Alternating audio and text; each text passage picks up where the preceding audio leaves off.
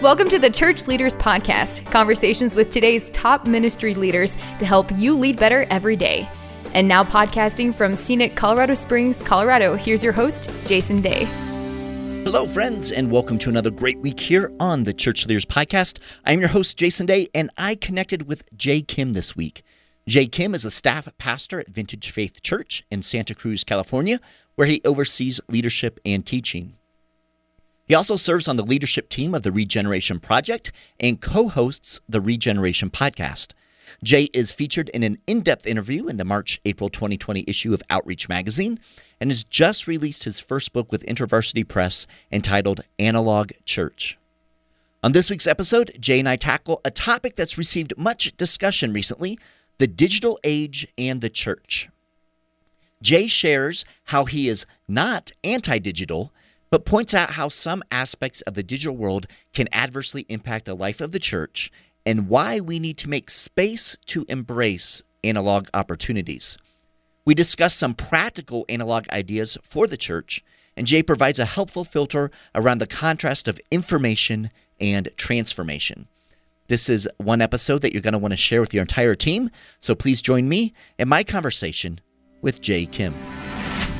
Jay, it is so good to have you with us here on the Church Leaders Podcast. Welcome, brother. Oh man, Jason, thanks so much. I'm I'm thrilled to be on. Yeah, no, I'm I'm excited to be talking with, with you because you are um, a gentleman who's in the trenches. You're uh, serving in the local church, um, but mm. you have recently written a a book that is, um, I think, something that's very very timely, and a lot of people are kind of asking some of the questions that you are touching upon in, in, your newest book, Analog Church. And I love the subtitle of that book, Why We Need Real People, Places, and Things in the Digital Age. And so, Jay, I would like to just kind of kick off with you know, the, there's no question that we're living in a world that has a fast pace. We're heavily reliant on digital, right? I mean, most of us if we leave our phone at home, um, it's it's panic, right? you know, if we drive away from yeah, the house, totally. we don't have our phone. We you know we, we don't remember how we're going to connect with everyone. We don't remember exactly where we're supposed to be, when we're supposed to be, and so we yep. become reliant on on this digital. And it's it's a gift in many ways, right? It's a yep. a useful yep. tool, and yet in the church there are lots of conversations around how how can we properly and responsibly approach um, the digital era and what does that mean? And and and so there's some advocates who are like, man, we need to go all in in the digital era. Um, there's some who say, hey, we need to you know be very balanced. There's some who say, hey, digital is killing us, right? So so there are different different places on you know people's opinions and perspectives. So I would love to just kind of kick it off, Jay, if you could share with us just generally from kind of just you know big picture overview.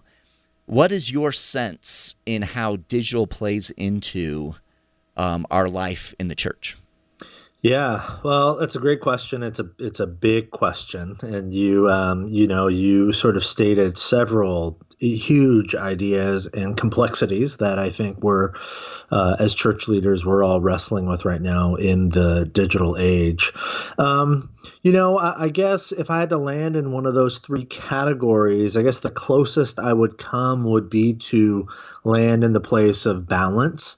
Um, although I think I would probably phrase it a little bit differently. Uh, uh, uh, one, uh, what I'm not saying is anything digital, anything of the internet is evil and should be shunned. So I'm not asking people to become Luddites and throw away any and every electronic device. Uh, and I certainly am not saying, and even, you know, um, speaking against uh, a reckless, sort of thoughtless, careless leaning into all things digital. Um, certainly, I'm not saying that and actually speaking against that. Um, but rather than landing in the middle where I would say, hey, we've got to be balanced in how we hold digital and analog with one another, more than balance, I think it, I, I think it requires a little bit more work than that. I think my hope through the book um, and through the ideas in the book is to invite specifically church leaders, but all followers of Jesus to consider uh, not just digital, but like everything in their life, and ultimately to to do the hard work of making sure that we are putting things in their rightful place. And I think that's the most you know, sort of um, insidious thing about the digital age is that digital technologies have this way of masquerading um, as uh, 100% helpful mechanisms for connecting us with one another. But that is a masquerade. It's hmm. actually, you know, what all the research is showing us. It's actually like in so many ways pulling us apart and isolating us. And I think a lot of that has to do not with the technology itself, but the fact that we've misplaced so many of these technologies. We've put them on pedestals where they don't belong, and we expect them to do work that they are um, not capable of doing for one and in some cases actually work against the very thing that we hope it will do so um, that's probably where i land we've got to consider uh, the churches leaning into digital and make sure that we're doing the hard work of placing it in in the right places and removing them from the wrong places. Yeah, that's that's excellent, Jay. I, and I love the way you phrase that because it moves beyond balance, right? Um, you know, it's not just like mm-hmm. two scales we're trying to keep things, you know, just kind of balanced, but it's actually us taking the time to reflect. Um, which I think mm-hmm. is so very important, and and that even kind of goes into a lot of what you talk about um, is this idea of slowing our pace and um, yeah. listening, right? So I think that's important. Yeah. And oftentimes, as ministry leaders, as pastors, we get, you know, we feel the the crunch of of responsibility. We feel that burden, mm. and sometimes yeah. we we misplace kind of some of those feelings because we get caught up in like there's so much to do. We need to go go yep. go. But yeah, uh, that's you, right. you're talking about this idea of you know living in this analog world as a way of even kind of slowing down. Can you talk to us a bit about that? Yeah absolutely. Um, yeah in the book i, I, I talk a bit about uh, the digital age presents it's driven by three crucial values right? Speed choice and individualism. So what i mean by that in essence um, is that in the digital age uh, we everything is fast the faster the better so now you know you can think back to like dial up when it was first starting and right you know, my mom would get on the phone and then I would lose internet connection. It was like, no, no, that sort of thing. And now it's like dial up sounds so archaic, right? How, how slow it was. Um, and then choice in the digital age, we have, we can choose anything from anywhere in the world uh, and individualism, right? Everything in the digital age is customizable, um, and and now we don't even quite do all the customizing and personalizing ourselves. There's like machine algorithms that customize and personalize for us, so we don't even have to participate in that act. And and the point I'm trying to make is that when we're not careful, when when those things, when those values go unchecked for long enough, which they have um, they turn really vicious. So the speed of the digital age has made us incredibly impatient. Um, the uh, the plethora of choices in the digital age has made us incredibly shallow. We never have to stick with one thing because there's always another choice, and the individualism uh, of the digital age has actually made us incre- increasingly isolated because we can craft everything, all of our digital experiences around our preferences, and we find ourselves utterly alone. And, you know, the problem with that, in particular, speed, what you were saying, is that those values, when they turn vicious and, and um, increasingly make us impatient and shallow and isolated, those things stand in stark opposition, in direct opposition, in my opinion, to the path of discipleship to Jesus, which is a patient path, slow and steady. It's a deep, deep work. It's not shallow, and it's incredibly communal. And in particular, getting back to your original question, you know, the speed of the digital age is just, it's making us not only lose our appetite, but it's making us lose our aptitude for anything that isn't instantaneous. Uh, a good friend of mine, Chris Nye, wrote a book uh, a year ago, and he has this great quote. He basically says, like, essentially in the Silicon Valley, we want to microwave everything. Mm. But that's not the way of Jesus. The way of Jesus is to plant seeds, to water, to let the sun shine, and slowly over time watch this thing grow. Um, and and so I, for me i think when we think about church leaders and i think about church leaders all the time one because i am one and two because so many of my dearest friends are church leaders and three because i love and believe in the mission of the local church. Um, you know we have to we have to constantly check ourselves. Are we compromising the very intent and design of discipleship to Jesus for the sake of the efficiency of the digital age? The digital age and its technologies are increasingly efficient. Every day things get faster, but we have to remind ourselves faster is not always better. And in particular, when it comes to following Jesus, slow and steady wins the race, right? Just like um, uh, the tortoise and the hare story reminds us. And uh, we, we've got to lean into that. I believe we really have to lean into that as, as church leaders. Yeah, that's that's awesome. Thanks, Jay. Now let's let's dig into a little bit of the nitty gritty because mm-hmm. um, because the, the the landscape of the church, you know, yep. especially the Western Church, we see so many things happening, and digital has become such just um, such a given in so many ways, really, um, in in the church. And so um, you you approach you know kind of three different areas, three different arenas: worship, right. community, and scripture. And so let's let's dive into the idea of worship. Let's start there. Hmm. Can you talk to us about just from from kind of your research as you're working on the book, and just like you said, your relationships, um, not only where you are um, serving in a local church, but your relationships with other other pastors.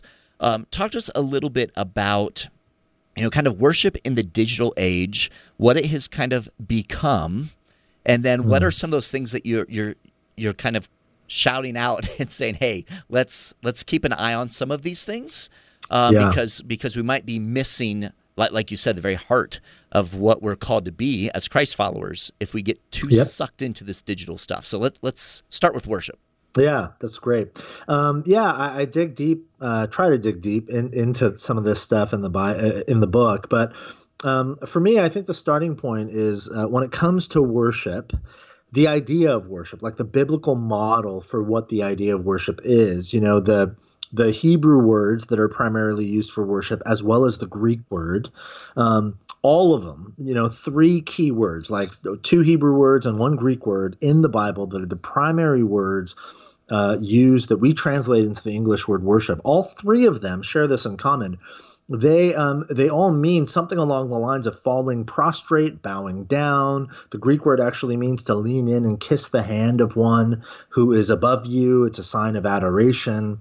Um, every word that is translated into the English word worship in the Bible is actually a what I would call a whole-bodied participatory word so worship certainly is some of the elements that we understand today. I think most sort of modern Western evangelical Christians would say, "Oh, worship. You're talking about the four songs that we sing every Sunday," um, and certainly it is that. But but I think me- most of us uh, are aware it's more than that, right? And if you've been to church for any length of time, you've heard that. Like worship is not just singing; it's your whole life, and it's the orientation of sort of how you orient yourself toward God and posture yourself in in surrender and obedience. So I think we're familiar with that. But one of the things we're losing in the digital age, in particular is the idea that worship biblically is again it's whole bodied participation. So it's not just a um, detached sort of thing you watch or witness or listen to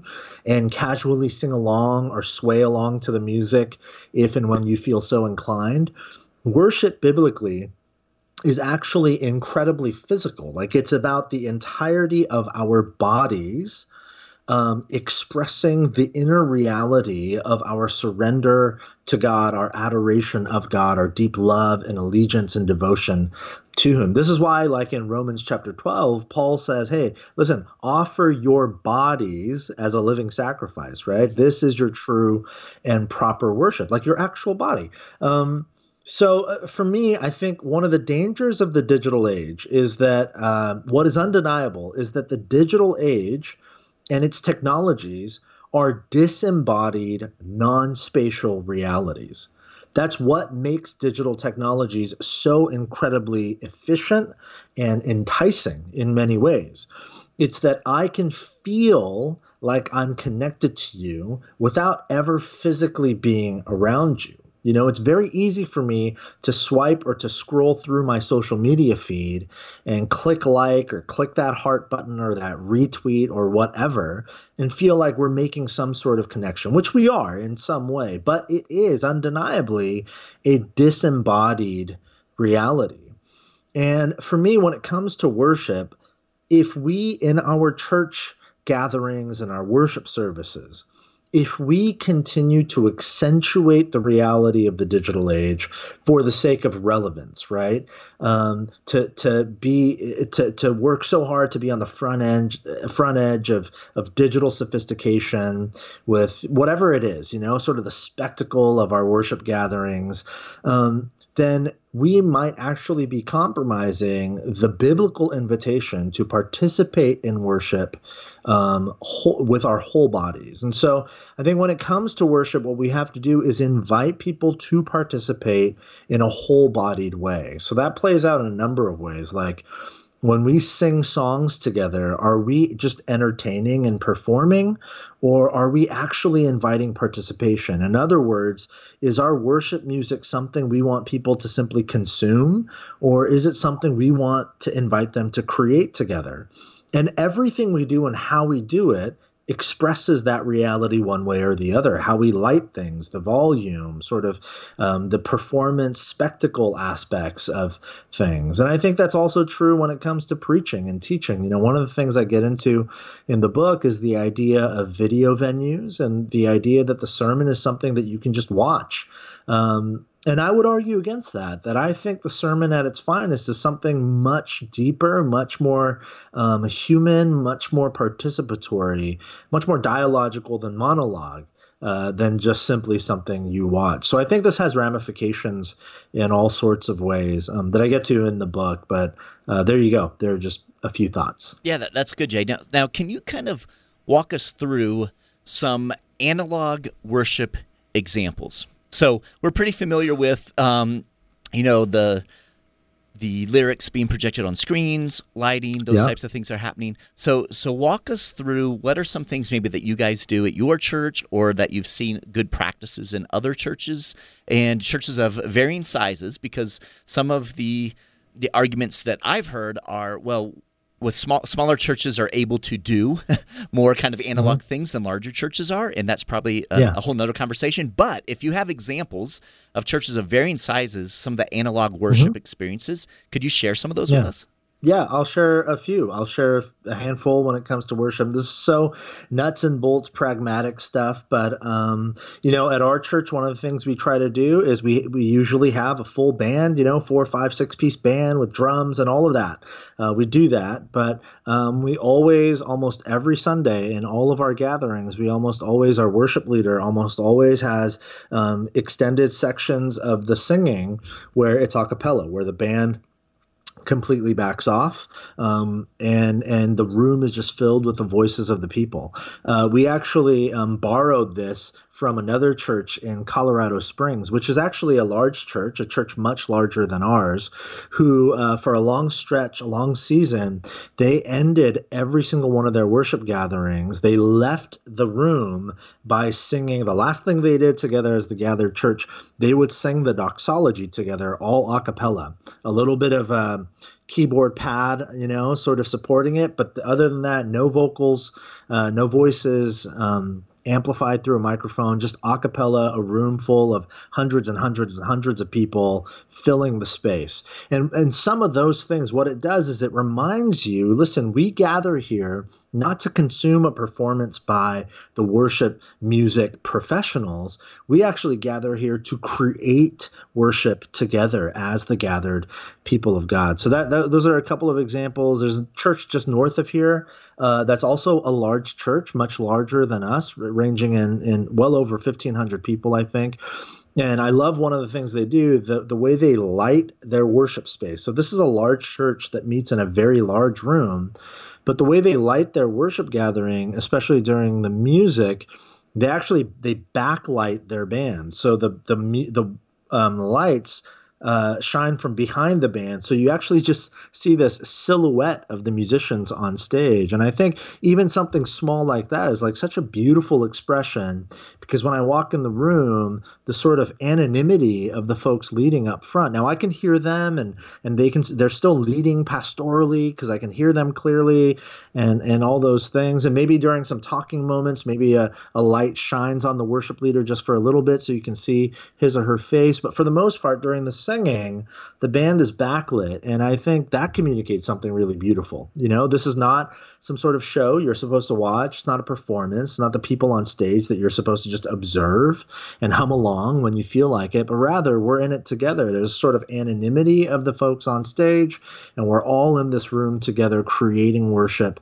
um, together. So, those are a couple of examples. I think, like when it comes to the teaching thing, we're seeing more and more churches, even large, influential churches, begin shifting away from sort of the classic uh, video venue multi-site model. Churches like um, uh, Matt Chandler's church, The Village, in the Dallas Fort Worth area, just recently made that shift and is continuing to make that shift.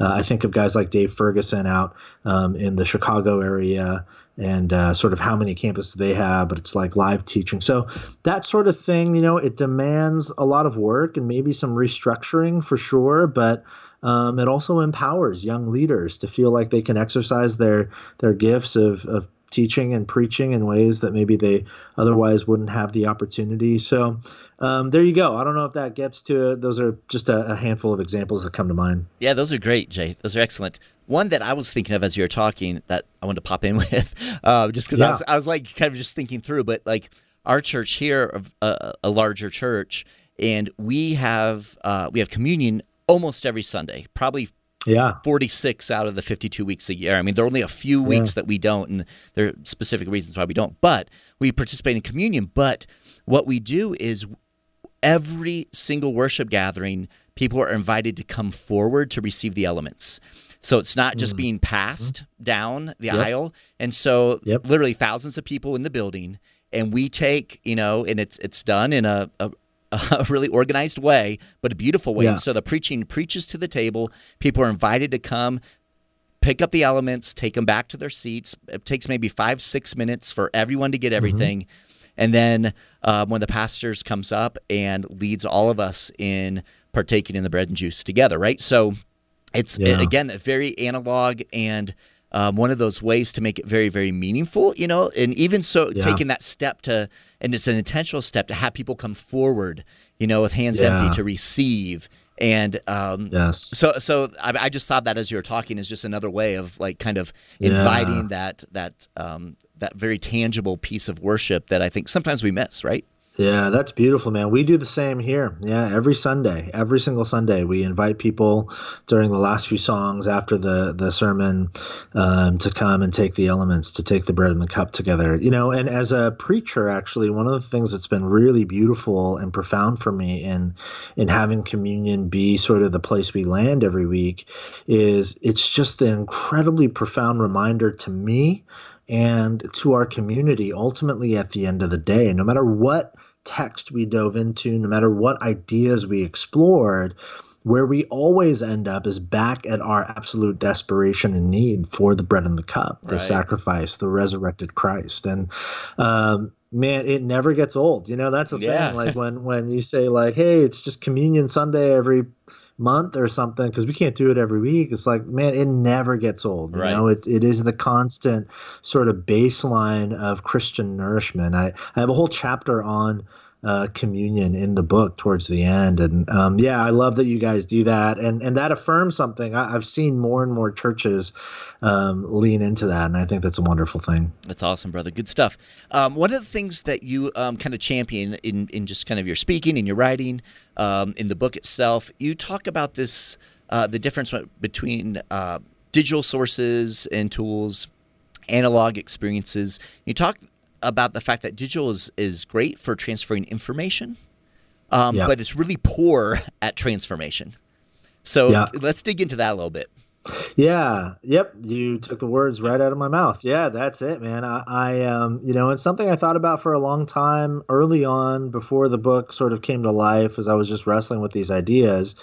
It's like, okay, what, what is it? You know, what is it that like viscerally I'm feeling like what what is the actual concrete differentiation that i'm feeling inside and and eventually that's that's what i realized that um, again this is why i'm not a luddite you know i'm not mm-hmm. saying let's throw away all of our digital no way like right. i I have a deep appreciation for digital and for the technologies um, that the digital age have, has given us uh, if and when we're able to to place them in the right place. So you and I are having this conversation, you know, hundreds, thousands of miles away from each other, um, and we're able to because of digital technology, and uh, that's a beautiful, wonderful thing. But um, essentially, for me, what what I what it came down to is this: I think digital uh, digital technologies, digital mediums are not only appropriate, but I think in many ways they're most effective often for the exchange of information and even some inspiration. I think that we are able to uh, certainly inform and definitely even in some ways inspire digitally. And so what I say in the book is as a church leader, that's all that's really one of the main things I'm asking you to do is this message and i don't mean like literally a sermon message. I just mean anything you're trying to communicate or exchange as a church leader with your community that you lead and serve. Is this intended to inform them and maybe even inspire them? And if the answer to that is yes if that's the primary intention then certainly you know leverage digital. It's really effective. But anything transformational i believe has to be analog. And what I mean by analog is it has to be embodied, um, spatial, shoulder to shoulder, human in the truest, most visceral, tactile sense. That's how transformation happens at the deepest uh, level. And there's lots of reasons for that. Um, one, you know, God created us as embodied creatures. You know, He takes dust and He breathes life and He forms from the dust and from the side of man, you know, humans, man and mm-hmm. male and female.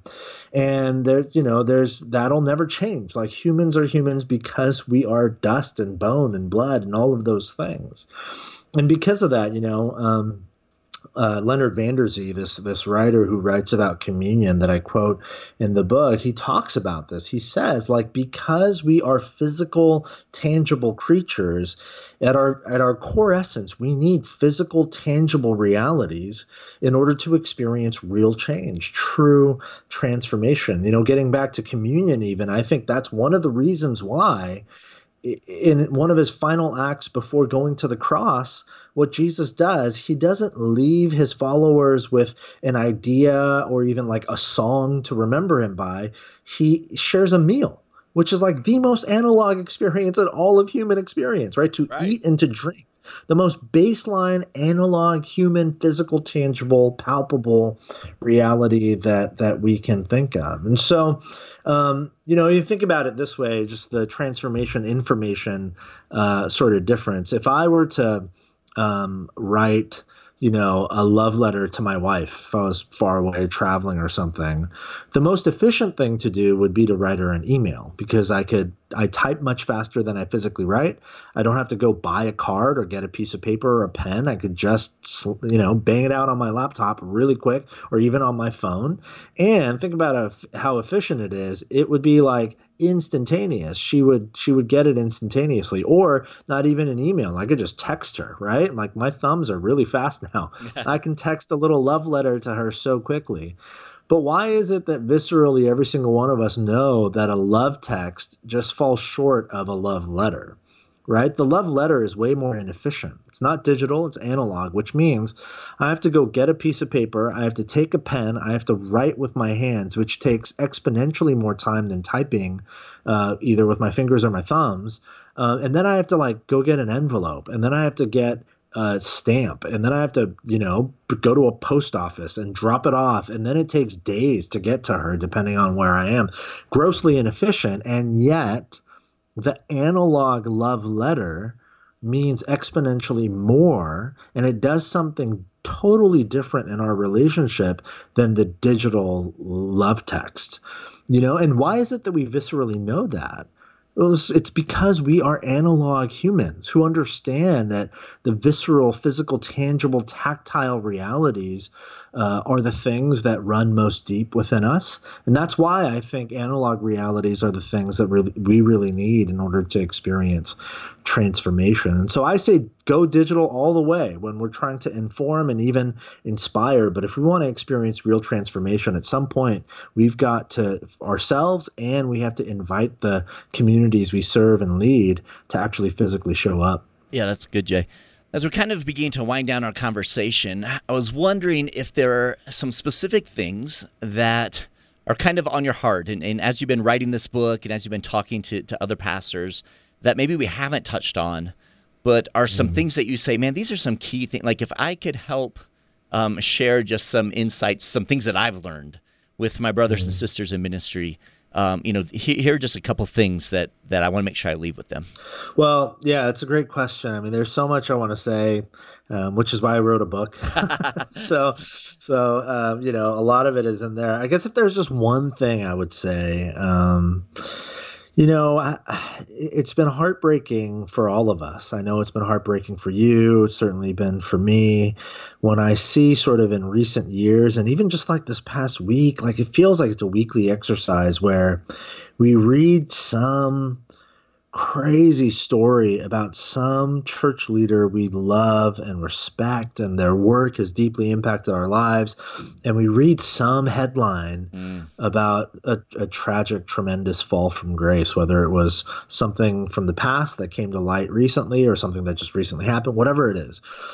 And um, when I read stories like that, you know, I can't help but ask the question man, what would it take for me to be that headline? And almost always, the answer, like sadly, but soberingly, is it not much. like right. I am suscept- yep. I'm susceptible. Yeah. And when I think about that in light of the digital age, I think that potential is it's accelerated in in the cultural moment in which we find ourselves, and the reason for that uh, there's lots of reasons, but one of the main reasons the digital age lends itself to comparison, mm. which then eventually leads to contempt. Um, you know, it, it, How often are we tempted to open up our phone and we follow different church leaders and different churches and ministries on Instagram and Twitter and Facebook and whatever else you use?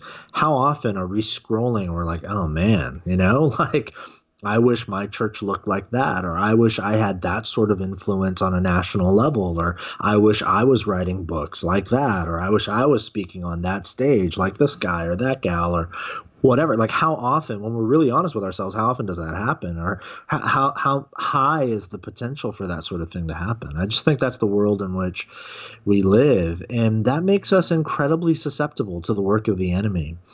And I would say this this is the one major thing I want to say. In light of the fact that we live in that sort of cultural moment where the enemy has such um, an incredibly effective tool to drive comparison and eventually contempt within us, the most um, effective thing I think we can do to counteract that work of the enemy, to drive us toward comparison and contempt, is to lean into the fact that we are called to be the sorts of pastors and leaders who are exactly in the place that God has called us, in the time and with the people that God has called us to be with, to serve and to lead. Mm and that that's the one major encouragement i would leave it is really easy for example to even like listen to this podcast and i've listened to this pro- podcast and it's been an incredible encouragement to me but all these incredible scroll of names of like incredible church leaders and scholars and theologians that i